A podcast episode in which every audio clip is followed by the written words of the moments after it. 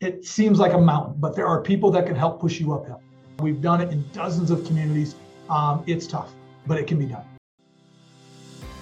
You're listening to Small Minded, the podcast that believes being small is a good thing because small steps lead to big impact, small towns have a big heart, and small businesses play a big role in our modern way of life.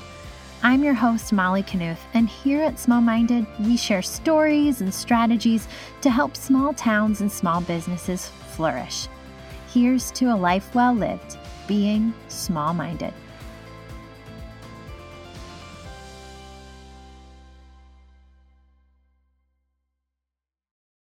Hey there, listener.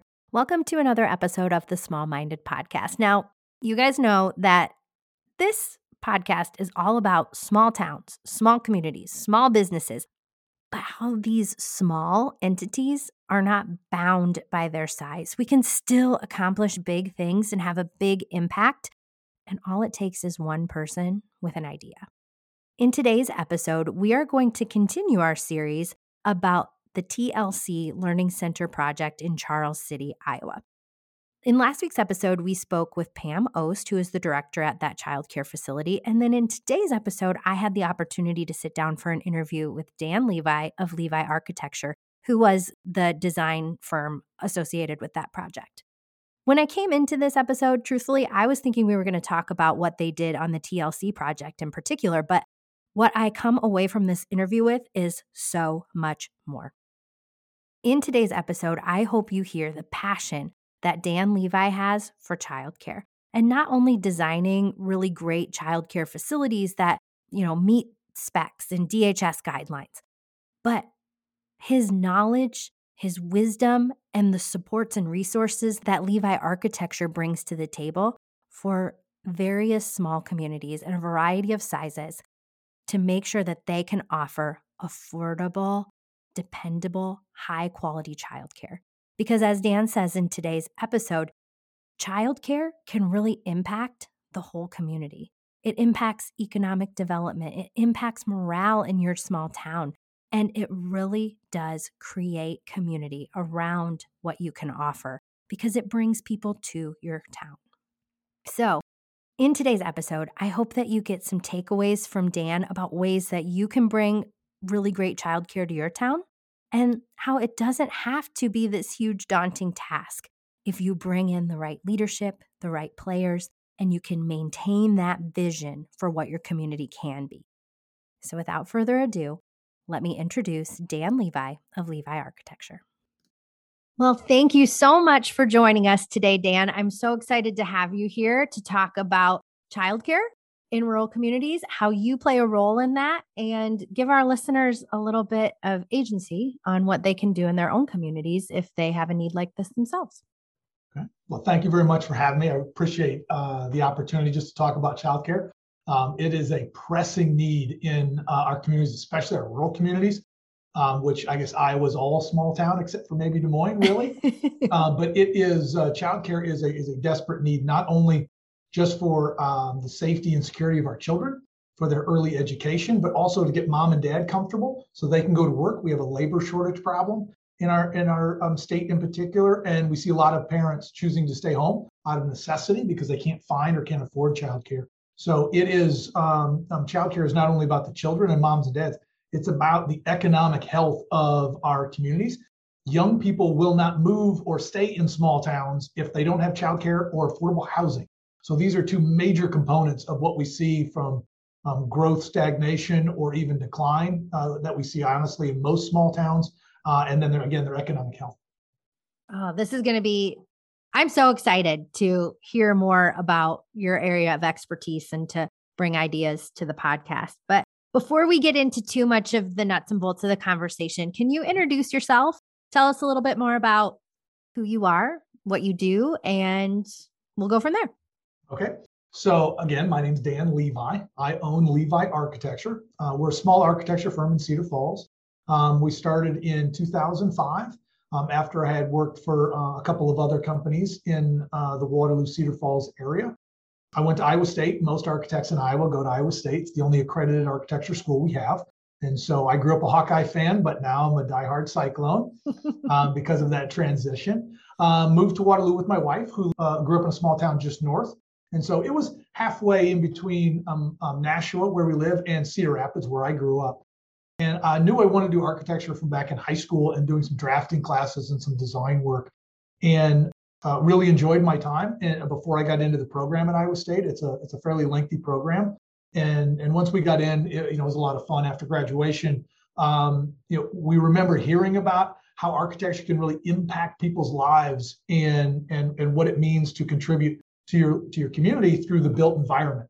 But it really wasn't until about you know five or six years in to practice that you really started to see the impact, and then you really realized what they were trying to teach you on uh, on a very philosophical level. You got to see it, you know, really in in person when you saw clients um, move into buildings that you helped design, and then a year later you said, "Oh, we, you know, our, our employees just love the new uh, new building they're in. They're having so much fun. They've got more natural light. They've got more space. It's you know, it's it's helping grow our environment, or it's helping us further our business. And that's when you really realize that um, what we do is is I like to uh, poke a little fun that we don't we don't build things. We just draw pretty pictures. It's contractors who do the real work and build these projects. Um, but it really is important um, the decisions that we make and, and how we work with our client and walk them through the process of design to end up with a building um, that can further um, not only their goals but also impact uh, the community as a whole. Uh, I think that's so important. A lot of the listeners here on this podcast in particular are very community minded. So I love that you bring in that it's not just about individual projects or individual businesses. You're obviously going into a project with that goal, but you have a much more global perspective of how this will help them five years down the road as a business, but also as a community. I think that is so important when we're talking about the value that you as an architect bring to the table. Well, the whole industry of architecture is supposed to be about um, not just bringing adding value uh, through our service to our clients specifically and, and their built project, but it's also uh, to be thought of at a different scale where we're thinking about what is this impact and this project's impact on the neighborhood it's placed as well as its community, how it's placed on the site, how does it front, what does it present. Um, we all have that, uh, you know, that view of a small town where um, they no longer, you know, they've had consolidated school, and so they don't have a school, and you have a dilapidated or rundown school that's no longer being used in a community, and that's really a blight, and it really it brings down the, the morale of a community. And so, how does the built environment do the opposite? How can we elevate that and, and make ourselves feel great about our town? Um, and that's what architecture is supposed to be about, of course, while uh, uh also addressing all of the needs of the specific client. Oh, so interesting. Okay, so you said that you had worked for another firm for a number of years and then decided to go on your own with Levi Architecture. Can you inform us a little bit about like what made you decide to go that route and start your own firm? What did that allow you to do that you hadn't been able to do prior? Uh, one, one simply experience. Uh, you need to be registered um, architect, and at the time I was coming out of college, you had to intern uh, for three years before you could even sit for exams and then pass like the bar or CPA's uh, licensing exam. It's it's very similar, um, rigorous tests. And once you did that, then you can call yourself an architect, and then you can do whatever you want. Um, and that, and I worked, continued to work for another firm for for a number of years, and and I and I started to you know see my own path as being different than the path that the firm I was in. Great people at that firm doing great work, um, wonderful uh, community members. I just saw a slightly different path and I'm I do better in an environment where I'm in charge, and I wasn't in charge at that firm, and I I don't always play well with others uh, in, in, a certain aspect. So, um, and I wanted to break out and do my own thing, and I had a father-in-law who was an entrepreneur and had started his own business. Was extremely encouraging. I'd made a lot of great contacts in the uh, six years that I um, worked, uh, excuse me, eight years that I worked um, before I started the firm. And so through those contacts, we had an opportunity to, to get our own work and and I was bringing in work, and I thought, hey, I can do this on my own, set my own schedule, uh, make my own way, and and, and it's a very personal choice. Not everyone has that that entrepreneurial spirit. Others would rather form larger groups and collaborate and and share resources and and, share intellectual property and, and build each other up. Um, and that's a, another great way to do it. And you can tackle bigger projects. I, really like being more hands on. Um, we do a lot of work with contractors as part of the, the team rather than the design team off in the corner doing their own thing. We like to involve the, the contractor and the client really through the design process more so than I had been taught in the other two firms I had worked at. And so to do that, you have to have a little more, you know, a little bit more of an intimate relationship. And that takes a little more time. And so you have to take on maybe smaller projects at first until you build up enough staff that's really excited about doing that. So it seemed to fit that we would, you know, I would take on fewer projects, um, and and that meant, you know, less money. That cut expenses. Easy way to do that is just to do it with yourself or one or two employees. Oh, this is so for listeners who listened to last week's episode leading into our episode today, they heard from Pam, who is in Charles City. And in her episode, she talks about this process, like you just described, where she said it wasn't just us working in silos like individuals. She said what she really appreciated about working with your firm in particular, and then Woodruff Construction, who is involved in the project as well, is that you guys approach this as she called it a triumvirate. So you're all like working together to get this project across the finish line. It's not like we're working in this department, you're working in that department. We did our job and now you're on your own. But I think that's so reflective of what happens in communities, especially in these smaller rural communities where one project or one idea can really unite a whole bunch of people and then elevate the whole community. And I know that you at Levi Architecture do really like to take on some of these community elevating kinds of projects. Are there any that stick out in your mind over the years of your experience that you're like, yes, this one or these couple or the ones in this industry are the ones that we really like to get involved in? That's a great question. Um, yeah, we, have got a couple. We've done some community foundation work, which is, you know those are organizations, nonprofits that collect funds, invest them, and then turn around and, and give out the proceeds to really uh, wonderful, needy, uh, needing organizations, usually nonprofits in communities. So they, they, they gather dollars and then they redistribute. We're um, blessed enough to be involved in that project for their new facility uh, for all their new staff because it was a growing one here in in the Waterloo Cedar Falls area. Um, but industry wise, the ones that we get the, the most you know the, the, most satisfaction the most return on our investment um, from a feel good standpoint is the childcare industry because what you have is an industry that is financially upside down we pay teachers in this industry you know terribly low uh, salaries uh, no if any maybe a few benefits but usually none uh, other than maybe the director um, and yet uh, we're still charging mom and dad a certain amount of money and when they say they're nonprofit, they they don't mean they're just not distributing funds and profit sharing. I mean they're not making money.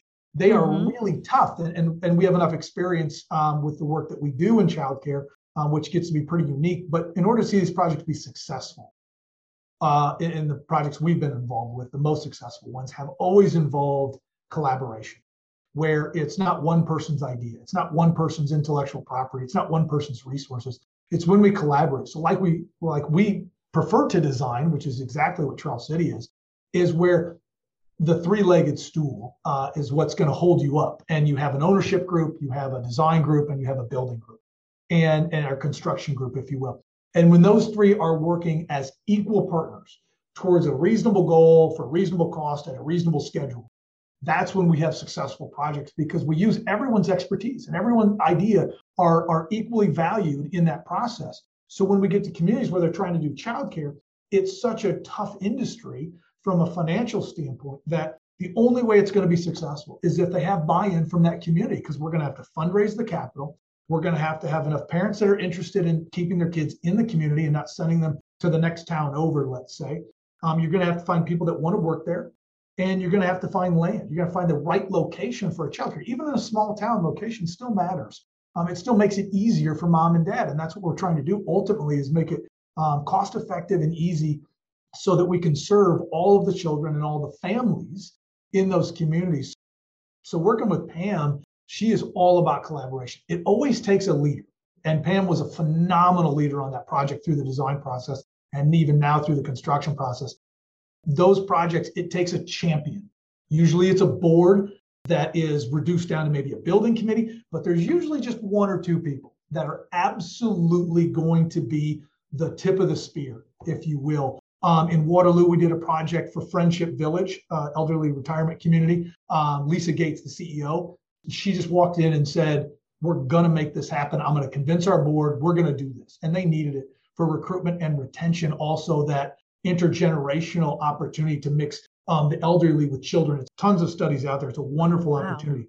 In Dysart, um, uh, Wanda, uh, Wanda Peterson, she volunteers her time at the center, retired, volunteers her time on the board, and she absolutely, on a couple of issues, she just hammered through some problems, was not going to take no for an answer.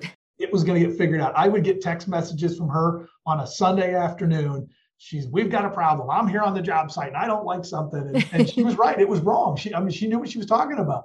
And it always got done. But it takes a champion leading a community that is engaged, that is interested, that is all about community support and you know rising tide lifts all boats. And so um, when we lift up the whole community then everyone benefits from it. And, and so it always takes those champions. We've got a couple of other projects that i could i could name that are very similar. It's a group of dedicated individuals that are just going to say this is an important need in our community. Th- th- this is something that we are lacking and it's hurting our community. What are we going to do about it? Usually it's a series of parents that no longer have kids in childcare, but they went through the hurt, they saw it, and they said, I don't want other people in our community to go through this. We need to, to buoy our community. This is one of those ways we can go after that.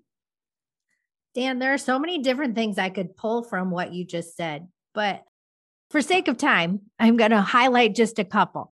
But I love that you said that it takes community buy in, it takes everybody being on the same page and identifying that there are these certain projects that can really not just affect a few, but when we see this to the end, it can affect the all.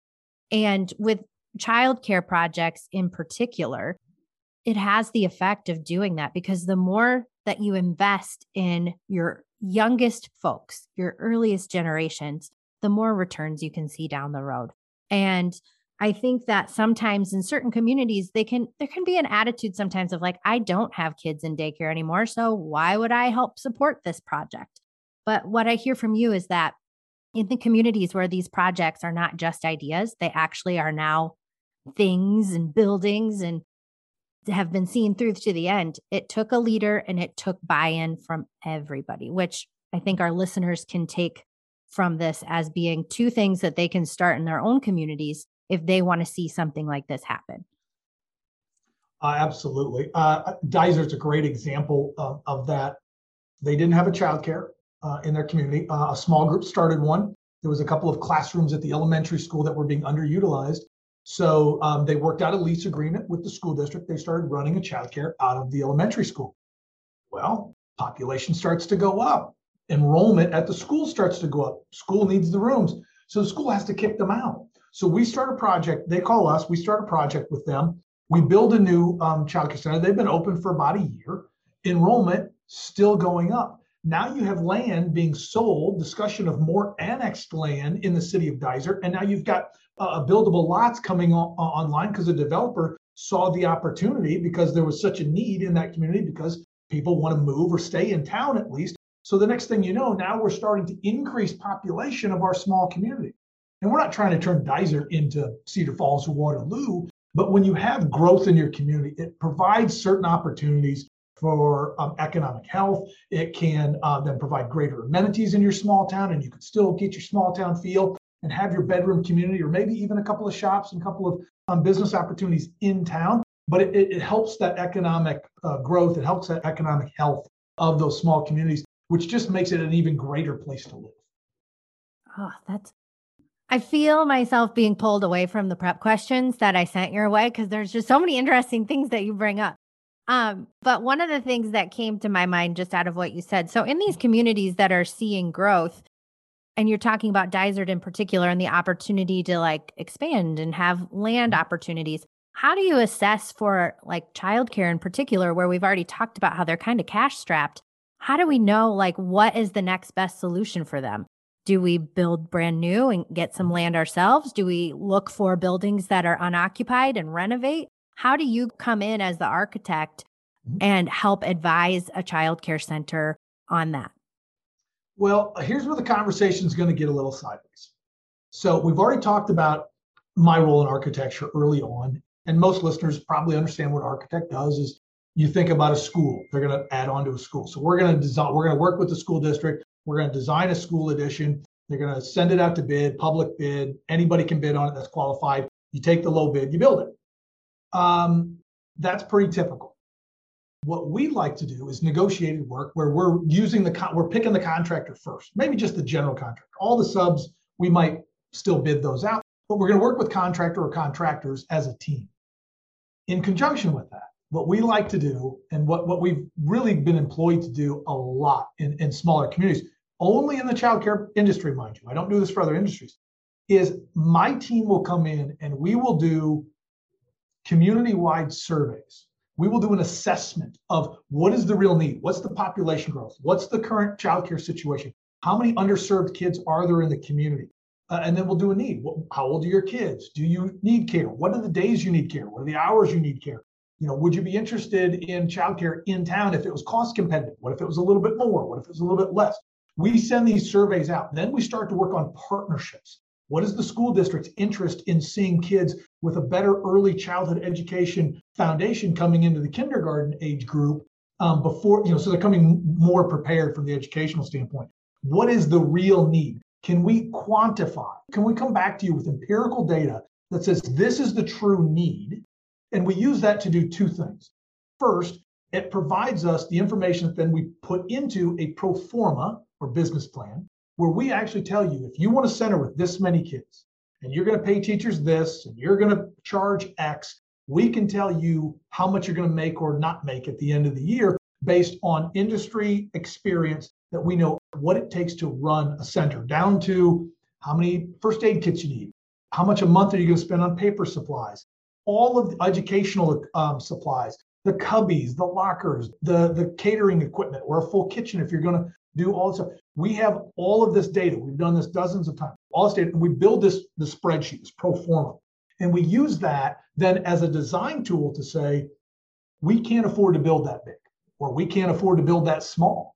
And we can run those numbers. What if it was a little bigger? What if it was a little smaller? What if we paid our teachers a little more? What if we charged a little less? What does that do to the pro forma, our year end revenue over expense? So we create a business plan that is based on very sound accounting principles and is conservative because we always want to come in being mm-hmm. conservative. Uh, for example, we don't run a center if it's 50 kids. We don't run the, the numbers at 50. We're only going to run them at 45. You know, we're always going to say you got some empty slots there. And then we build out, you know, what the wages would be, what's your competition at the local Kwik Star or Casey's that you're competing for? What's the next town over charging for infant care? All of that data goes into a spreadsheet, and we come up with this really robust business plan that is used to market. Then we know based on need and what the pro forma says okay, this is how big a building we need. This is how many kids we need to provide service for. Is that new build, or do you have existing building stock that we can go look at and evaluate, do a cost opinion of? So now we know how much we need to fundraise. So it's always leading back towards those capital costs. And then how are we going to fundraise? There's lots of grant opportunities. Uh, right now, the state is in the middle of redistributing federal dollars through the CARES Act. Um, and we're on distribution three. We believe there'll be five um, based on what the ultimately the child care task force assigned by the governor came up with. And she is, seems to be leaning towards doing what the task force is suggesting. Um, uh, at the last round, um, the governor helped DHS come up with some extra dollars. It was $37 million was distributed in the last round uh, of these dollars. And we had uh, we had 12 projects awarded monies out of out of that uh, of those funds. Some were 25,000, some were three quarter million dollars. So there's real dollars out there, and then there's other grants, there's other foundations, there's other revolving loans to RECs and uh, Alliant Energy and other um, utility organizations that are mandated by the state to, to give back to communities. There's uh, you know Blackhawk Gaming in our area is, is, interested in in dabbling in childcare and helping support childcare for those uh, more needy families. Um, and so we, we help them from a marketing standpoint. And, and, the way you fundraise is you have to show the need. And we, we don't want to make this a feel good story. We want to show you empirical data. It is a feel good story in and of itself. but you've got to show that need empirically and then work on partnerships. How can we all share resources within the community? So that's involving the city, the county, the state, other nonprofits that redistribute um, nonprofit dollars or uh, fundraise dollars, um, getting into the private sector. What benefits can we give uh, a private uh, industry if they're willing to contribute to a project? Is it you know special uh, special waiting list um, prioritization, or is it guaranteed spaces in a center? Um, all of these ideas are ones that we have used in communities to different. Every community is different. Again, we have reoccurring themes, but we have different resources and opportunities. And so every community is different. And so we evaluate what those opportunities are and then help them put together a marketing plan so they know who to go ask, how much you need to be asking for. So they fundraise dollars. So then we can move forward to eventually actually design and build a childcare. Um, if they have existing buildings, we look at those. Those are really challenging opportunities um, because childcare is such a unique creature. Um, it's unlike any other industry we're working. I mentioned Lisa Gates earlier with um, Friendship Village um, elderly care, a CEO of an elderly care organization in Waterloo. She says next to skilled nursing, so very high end need individuals in their care, childcare is the most heavily regulated industry she knows of. It, wow. It's tough. It's really tough. And it's for a reason. We're protecting young people, right? Um, and so it should be this way. So having all these regulations, so you've got significant building code, fire code issues, and then you mm-hmm. also have DHS standards that are uh, through the Iowa Administrative Code that are on top of that yet. And it breaks down all of these different things, the number of the number of teachers or the number of students per teacher in a classroom. So when we design new, really we start designing is around from the pro forma and these ratios, these student teacher ratios that you have to abide by. We start there. We start these numbers. Because if you don't design it properly, you can design an entity to fail for sure through architecture. So you have to know these ratios. You have to know programmatically how a center runs. It's inherently different than an office building or a school because of these ratios and because of these uh, DHS standards that are all uh, very well meaning, uh, but they are difficult. And you do need to know what you're talking about so that you can design around them. So when we talk about existing buildings, the size of the room, the distribution of the spaces, um, the infrastructure of those buildings many times are not ideal. And so if you can get the building given to you, well, that's one thing. But what you can be given is also a liability. And the construction costs can be just as much or more as new construction, and it won't be as efficient. I can design smaller for the same number of kids that I can renovate another building just because of that efficiency issue.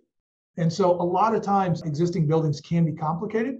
Sometimes they work out. Uh, and we have a couple of those projects. The TLC, for example, in um, Charles City is, is a great example of the reuse of a, an, not abandoned, but a no longer used original middle school. Older part of the building, beautiful building, was sold off to a developer for housing. And the rest of the 1970s building is being held onto by the school district and being leased back to on um, the TLC, who's putting a bunch of money into it to renovate it up to the standards they need with the hope that someday they buy the building from the school district. But now, rather than having a rundown, abandoned building in the middle of a residential area, a blight on the community. Uh, you know, uh, hurts everyone's you know moral, uh, not moral, but uh, emotional you know thought process about what their community is. Now we have this revitalization of this existing mm-hmm. building, and it's being used for great purpose: housing and childcare, the two things that most small towns lack, desperately lack. Um, and so we're able to be a part of this renovation, this rejuvenation within a community for a building that otherwise might just get torn down and have this, you know, two and a half square block the hole in the middle of a residential area.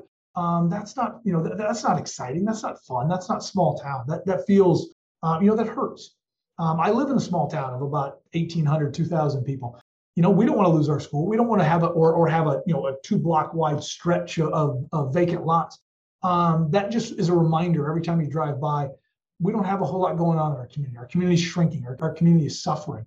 This is this is excitement for a whole community to reuse these buildings but it um, is but it is tough to make it efficient it's it's complicated I love that you said that it's not like it's a cookie cutter solution for every community that you're invited into and evaluate. Like every community has different things. We've got different people at play, different industries, different morale, if you will, too. And so I love that you guys come in with this procedure or process that you can follow and you can give them metrics and data that gives them a snapshot of if this is feasible. But I love that you come in and you work with what's there too, because when you were talking about like these older buildings that can be such like yeah people have memories associated with these buildings and seeing them falling apart and i know on our main street we had buildings with the ceiling caving in and that's a that's hard to overcome It but is. sometimes all it takes is that one person with the vision that leader then bringing the right people into play and what i would argue for is someone who's a specialist like yourself and your firm who can give you real concrete data guide you through this process mm-hmm. because there are so many things at play, especially in childcare, like you had to say about all of the DHS, the federal guideline, all of those things. So it's important to bring the right people into play. I love that you brought that up. Well, you you brought up people have these memories, and it reminded me we did an open house uh, at TLC that Pam had put on, and, and really that project was Pam and the superintendent, uh, Mike Fisher, and they saw a vision of, of how they could share resources and make that project happen. And Mike has been an advocate for the project because he sees, as a superintendent, he sees what his population in his school is on a daily but weekly basis, I should say. He's being told always, you got to get more kids. We got we got to grow our, our community within our school district. And then he sees the lack of preparedness for kids that don't have early childhood opportunities and kids that do as they come in to that kindergarten age group. And so he, he he's like, boy, what can you do to expand? We need more kids coming in that are better prepared at that age. And so he was he's been absolutely a, a necessity as part of that project to make this happen. But during this open house, we had multiple people come through because it was you know community wide. Come in, let's see what we're doing because a lot of people were skeptical. Wait a minute, the school district's renting school district building for a dollar to this nonprofit. What is this about? You can't do that. And and educating them on the process and what it is and how it's working and what the long term goal is. And we had people come through. Well, I took band in that class in 1972. I taught in that classroom right there for 30 years. I taught science, or I can't remember what, what the what the curriculum was.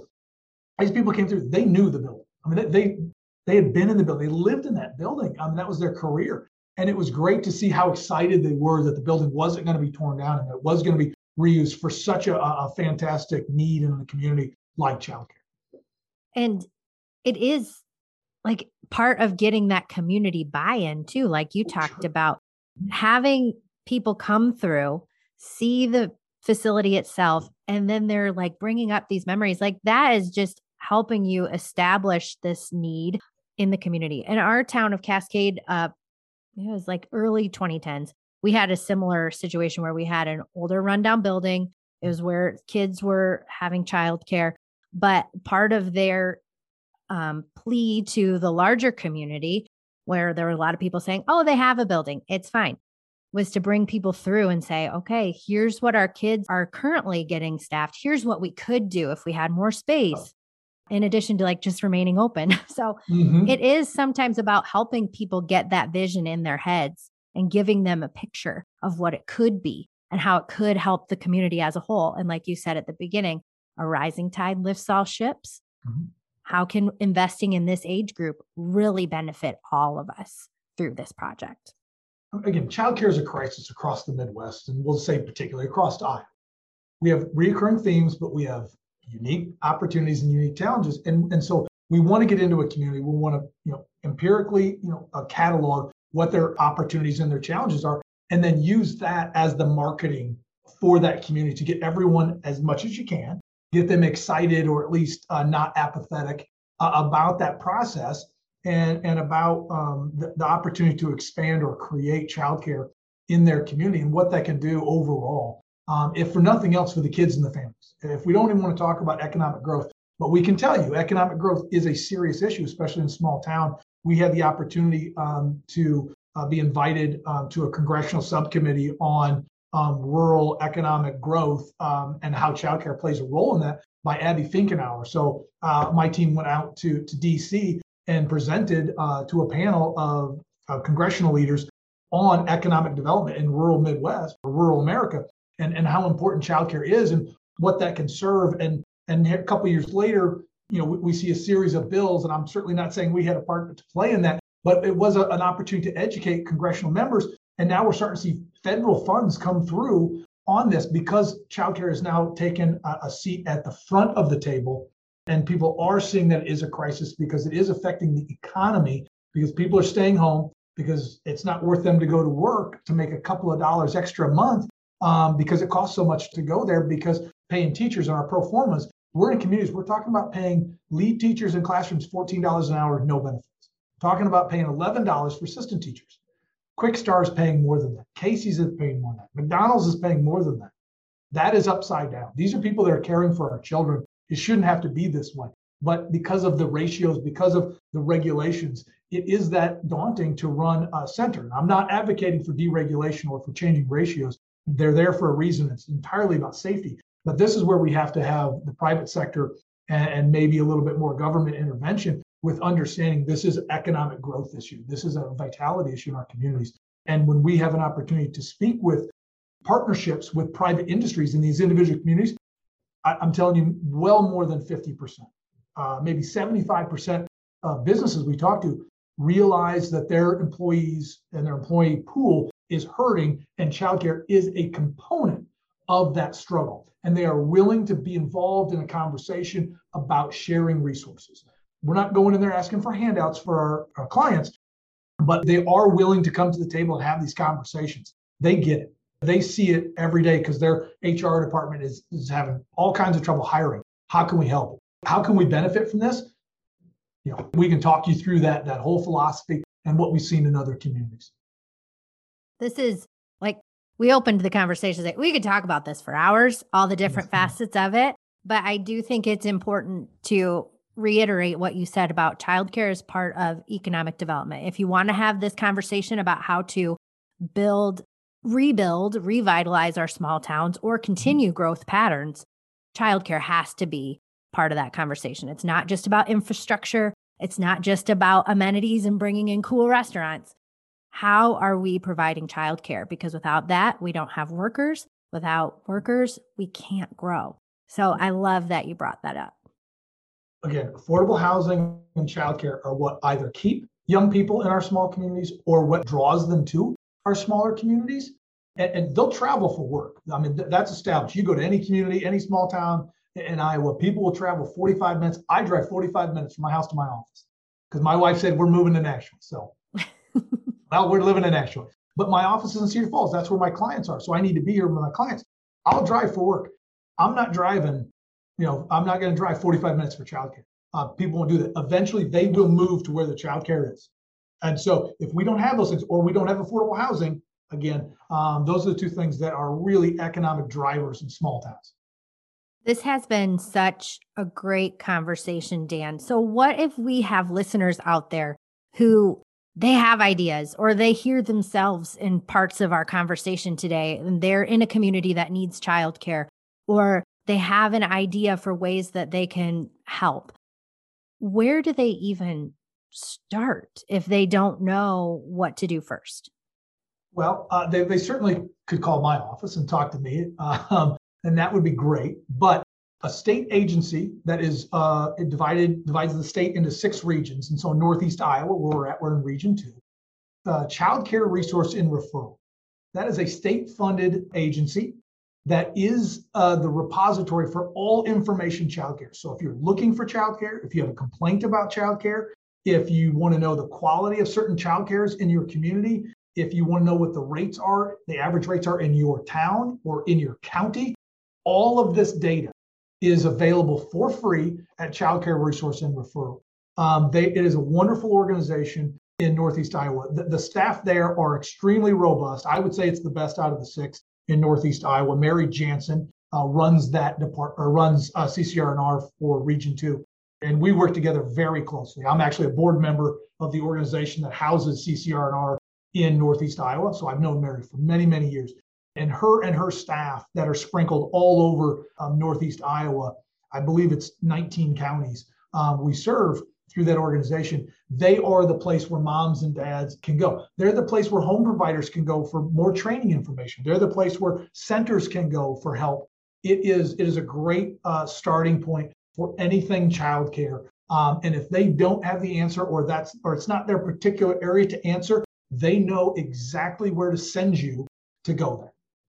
Oh, and I think that just sometimes even educating people, in this case, our listeners, that these agencies and organizations exist, they might not even know that there is such a thing as childcare resource and referral. But by just educating one person about the fact that this is there and then giving some connecting points, big things can happen in your small town too. It's about identifying vision, bringing in key players, and then as we got to hear through today's conversation, having those people work together for the benefit of the community.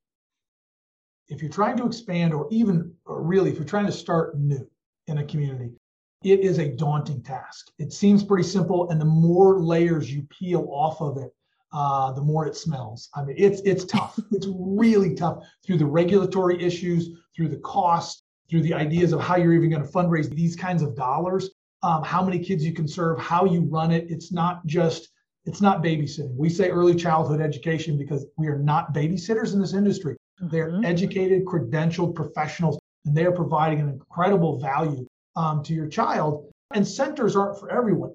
To solve the childcare problem, it's going to take centers.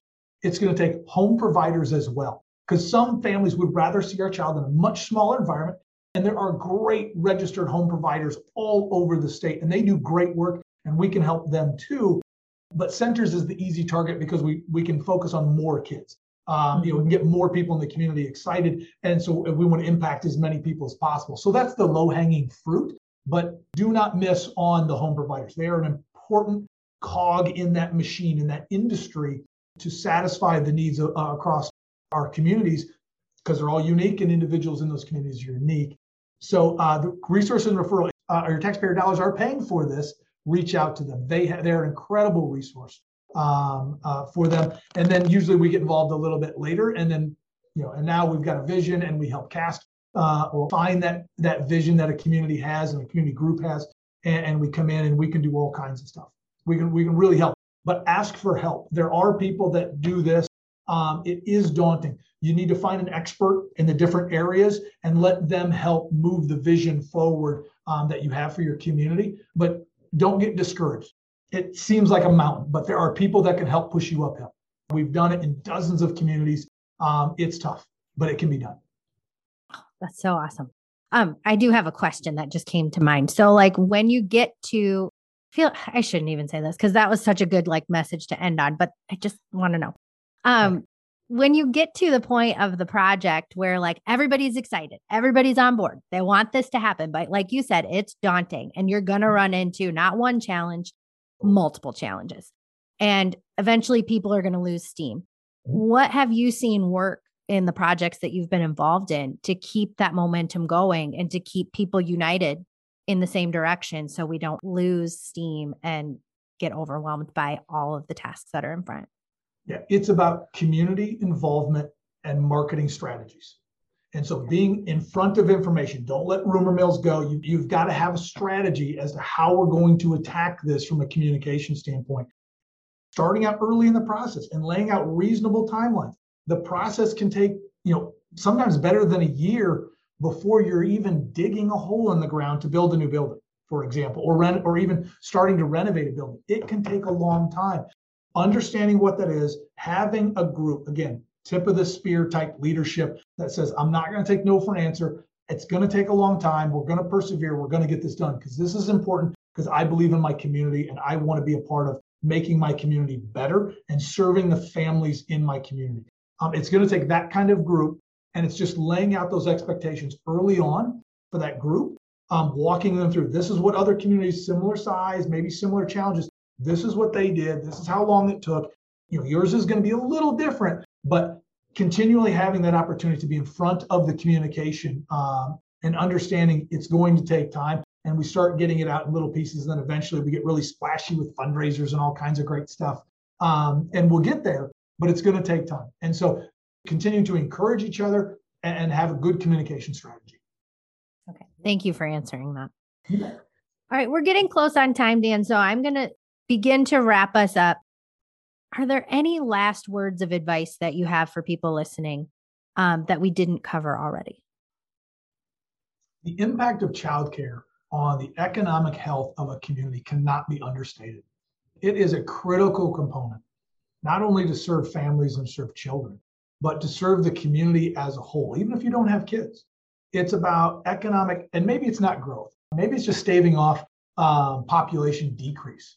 Mm-hmm. And, and I certainly am concerned in my community about forced consolidation someday and, and how terrible that would be for our community to lose its lose the high school um, or, or middle school or the elementary school. You know, it, it hurts a community.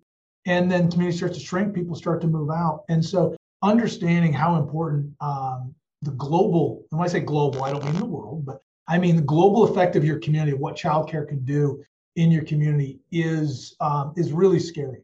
There are resources out there. There are paths towards success, um, and and your success in, in your individual community may be completely different than the vision of success in another community. Depends on again on the unique situation, the size, and the opportunities um, that you have, the cooperation you have with partnerships, and many other factors and it will be daunting, but it absolutely can be done. There are others that have done it before, and there are paths to follow and, and ways to avoid those landmines.